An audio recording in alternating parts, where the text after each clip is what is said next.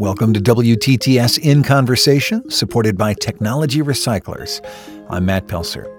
Rock and Roll Hall of Famer Graham Nash is back out on tour. Many of the dates are at venues that were booked for 2020. One of the shows will be at Brown County Music Center on March 27th. I talked to him about getting back out on the road, a little about the Neil Young situation, his new book of photographs, and getting it right the first time the very first thing we tried to play became the master. Wow. that was the that was the that was one take and it was the first take and it just sounded unbelievably great and so we used it. And now, WTTS in conversation with Graham Nash. Good afternoon. Well, I don't know what time it is where you are, but hello. How's it's it? 1.40 in the afternoon. Oh, okay. So you're on Eastern as well. Um, yeah, how are you doing? I'm terrific now. Uh, you're playing Brown County Music Center on March 27th. Yes, um, I am. The tour kicked off March 2nd. This is an absolutely packed schedule for someone of your stature. I mean, if I were Graham Nash, I'd give myself a few more days off. You must be pretty eager to play in front of people again. I can't wait to play. I mean, this two year hiatus has been awful for musicians. Yeah. I, I, but, but, well, these are cities that you had on your calendar uh, for the spring of 2020, right? Before everything changed? That's right. Yeah, I'm just continuing the tour. I had to stop. I had a 25 date tour, completely sold out, and had to stop after the first four or five because of COVID. So I'm just picking up, you know, my sixth show and and continuing. well, when was the last time you played live? Whoa, um, I think late 19, uh, 2019. Wow. Really? My goodness. I mean, for someone like you, I mean, has there ever been a dry spell this long for you? It's not been a dry spell. no, well, I suppose it, not. I, suppose not dry spell, but uh, did you ever take a break this long intentionally? This is obviously an un- unintentional break, but no, I've never. I've ne- uh, in terms of playing live and touring, no. This is this is the longest, wow. but uh, it has not been a dry spell. You know, like I said, I'm I'm ten tracks into a into a brand new album. How's that going? Phenomenal. The thing that I have to do is make sure that the final mixes sound like there are four or five people in the same room playing. Okay, and so are you doing that? Did you record it live? Was there a way to catch that same vibe? Here's well, here's here's my process. I have a new song. I have a little tiny studio in my bathroom here in my apartment in, in New York. I go in, I put an acoustic guitar track down and a rough vocal. Then I send it to my guitar player, Shane Fontayne, in Los Angeles. He puts on his guitars and the bass and sends it to Lubbock, Texas. Toby Caldwell, who is the brother of my keyboard player, is a drummer, puts the drums on and he sends it to his brother in Brooklyn, uh, Todd Caldwell, who puts on all the keyboards. And they send it all back to me, and I figure it out. And that's what I've been doing. And it's sounding unbelievable. I mean, it's not like this method of recording and collaboration is is particularly new, but did you ever in in in your years in the music business feel like it could ever be this easy as as easy as it is right now. Were there times maybe back in the day when you wished that you could do something like this? Absolutely, especially because you know between the three of us and the four of us, yes, absolutely. I, I wish there was there had been uh, you know uh, maybe we would have seen more CSN and more CSNY albums. You think so? Yeah, we may have, you know, because it, it's, it, you know, in terms of CSNY, it's it's tough to get the four of us together. We have incredible stuff that we're doing with our lives, and it's in, it's incredible to try and get us all in the same bloody room. but if you were doing it remotely, we could have been doing much more. Yeah, I suppose so. As you uh, put together the set list, or, or maybe rehearse for this tour that's that's happening, um, do any of these songs that you've been playing for years feel like they've got new meanings given given what we've all gone through since 2020. It does, it does seem that there is added juice to the songs. When when I play like you know Chicago, we can change the world. You know which Robert Kennedy Jr. just stole from me and, and put out a, video of, right. of anti anti vaxxers and stuff. Um, yeah, some of some of the songs. You know, if I I, I mean, what about Field Worker? What about uh, Immigration Man? Do you yeah. think immigration issues aren't happening today? Of course they are. So th- those kind of songs have new meaning. Are you breaking out some of those songs with that intent to kind of uh, to kind of? Oh yeah. As a sort of way to say, hey, this is still this is still something we need to talk about. And not only that, but you, you can actually say to yourself that you're that you're happy that what you wrote was kind of true. You know, when I wrote Field Worker about you know the people digging our food out of the out of the ground, it's it's still all those things are still happening. So it's it's very rewarding to realize that what I did write all those many years ago is still true today. Well, is there a frustrating part to that as well? The fact sure. that yeah. Absolutely. Don't you wish that everybody was fed? Don't you wish there were no homeless people? Don't you wish all those things? Don't you wish it could be how we could be happier? Don't you wish that you know we, we weren't fighting each other all the time? I mean, even you know, even in politics, you know. Let's go back to the Robert Kennedy issue. Uh, do you have an mm-hmm. update on that? Last I heard, you were trying. Oh yeah, I shut I shut them down. You you did shut them down. Okay, so they ended up stopping. Well, you see, I, I think I have to keep my eye on them because maybe they think they've they've hit on a new way of uh, of advertising, and if they do it again, there'll be lawsuits for days. And Graham Nash had more to say about the politics of the pandemic. We'll wade into those choppy waters next. WTTS in Conversation is supported by Technology Recyclers.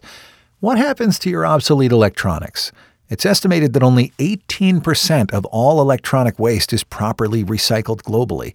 This harms the environment, wastes natural resources, and pollutes our landfills. You should be recycling your computers and electronics. Technology Recyclers has the solution. With their R2 certification, they guarantee 100% data destruction. Their state of the art shredding and separation system ensures nothing ends up in landfills. They're Hoosier veteran owned and always free to you and your company. Visit Technology Recyclers on the web. And now, Graham Nash. I guess if we're on the subject, can I ask about Neil Young? Uh huh. And uh, what's going on? So, at the time we're doing this interview, people are still talking about the ultimatum that he gave Spotify either take away Joe Rogan or take me off right. your platform. This was over Joe Rogan's controversial stances on the pandemic and vaccines. Ultimately, Spotify removed Neil Young's music, and this was seen by some as Spotify choosing disinformation over the truth, whereas others see it as a victory for free speech. I don't know, from your perspective, what do you think about what's happened? I agree completely with Neil. I don't think that uh, Spotify should have anybody on there that is that, that whose opinion is actually killing people. Let's get real here. I don't agree with what Rogan's doing, and I completely agree with what Neil did. Don't you think, though, that it's some people are saying that Spotify just kind of took the easy way out because they're making money off of Joe Rogan right now. Whereas, you know, Neil Young, yeah, he has a body of work. Um, it's it's all too easy to just remove music over current content, I suppose. Yeah, but it's an incredibly large statement. I have to agree with Neil. Joe Rogan is completely wrong here, and uh, he has a voice and unfortunately, what he's saying with that voice is killing people. When was the last time you saw Neil or spoke to him? Um, let me see. I spoke to Neil two days ago. about this? Uh, no, not about this. This was right before he did this. No, we, we, we're talking personally about other stuff. You know, I sent him my, my new book of photographs, and he wrote me back saying how much he loved it and loved uh, the images of him that I put in the book. So that was three, th- four days ago, I think. I loved it too. The, um, you're talking about a life in focus, the book that you put out in November.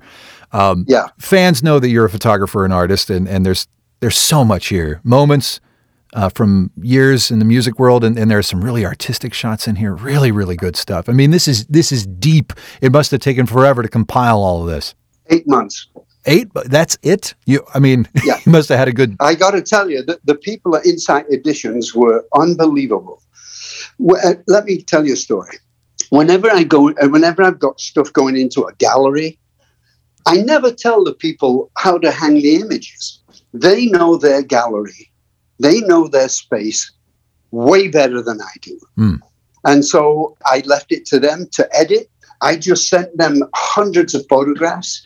They came back with an edit that made me smile about my own images. you know, they put a beautiful picture of um, of my mother, and and it's right next to a picture of Mimi Farina, and their hands are in the same kind of way. You know, it, it, they did some editing job that was just beautiful. And I never told them, you know, I, I certainly made some suggestions after they give me their first edit, of course. But uh, they did a wonderful thing, and I'm very happy with Insight Editions. Mm, it's such a beautiful book. It, it really is. Okay, you mentioned some names earlier that I'd like to come back to before we wrap up. Uh, Shane Fontayne produced uh, yes. This Path Tonight. He's on tour with yes. you. Um, yes. What's that relationship like? It's fantastic. You got to you got to understand one basic thing. Shane Fontayne saw the Hollies and was flipping out over a live show of the Hollies when he was 12.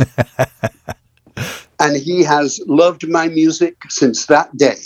And he, Shane Fontayne plays the song. He's not interested in a brilliant solo. He's interested in in helping the song live, and he does it brilliantly with me. And I've worked with him now for at least the last ten or twelve years. So now, then, it seems like you've got a rapport, but I want to know about, like, say, early on in that relationship. I mean, you're talking about a guy who saw the Hollies at age 12 and and really looked up to you, and now he, well, in the case of 2016 uh, and that album. Um, uh, this path tonight was kind of the boss. I mean, you were the boss too. You're the yeah. artist on the on the cover, but no, he was the boss. He he took he took care of all that stuff. So yes, he produced it. And so then when you're producing a hero, and I'm and and uh, this is some I guess I should ask him, but I've got you right now. Did any of that sort of dynamic make things uh, w- was there a I don't know, a development period where you kind of had to shake that off? No. No. We, we worked to get we worked together instantly really really well. Wow. When we were doing this path tonight, we wrote 20 songs in in a month. and we recorded the 20 songs in eight days. And it, it went it was it was brilliant. I mean normally when you go into a studio when you book a studio you go in the night before and you put all your equipment and all the drums and the amps and the basses and the guitars and stuff. And then the band has to sit down and play to make sure that everything's plugged in correctly, that the snare drum mic is actually miking the snare drum and not my foot. You know what I'm saying? the very first thing we tried to play became the master, and it was myself at last. Wow. that was the that was the that was one take, and it was the first take, and it just sounded unbelievably great, and so we used it. Oh, I'm gonna have to go back and listen to it now. I love it when yeah. something works out in one take. That's so cool. Oh, I love that. You know, Lady of the Island was one take too. Wow. Okay. That's just me, just me and Crosby sitting down and singing.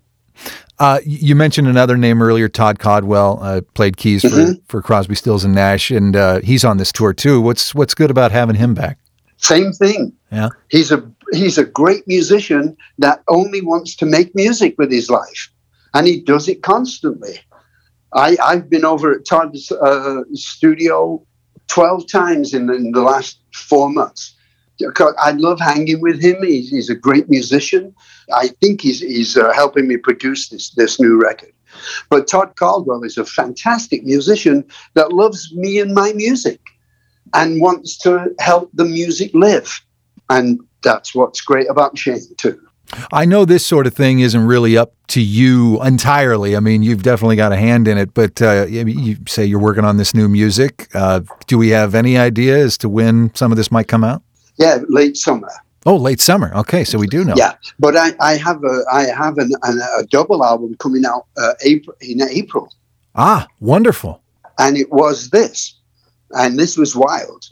Todd and Shane put together a band for me that I'd never played with and we did only three days of rehearsals. And I did four shows. And the show was this I would come out with a full band and do songs for beginners from start to finish. I would then take an intermission and come out the second half and do Wild Tales, start to finish, the entire album. and and we recorded the four shows, and there's a double album coming out in April. Oh man. Oh, that's going to be so great. Oh, I'm looking forward to that. And you know what? I got to tell you something, and I'm not bragging here, but I've been working with with with, uh, with an engineer for 40 years. He's a mastering engineer. He had to master this double album, and he wrote to me and he said, "You know, we've been working together for 40 years, and I, I, I worked on the original songs for beginners, and I worked on the original Wild Tales album." He said, "But you're singing them so much better." and and it was a great little email to come from a man that has known a lot of music. Did you feel like you were as well? I mean, not not to make you toot your own horn, horn but did you feel like your performance was, uh, you know? Absolutely. Yeah. I would ne- I would never put anything out that you that you didn't like. I mean, mm. what the why? I don't want to waste your time. We're all getting older here. I want it to make you smile. I want you to be happy about this.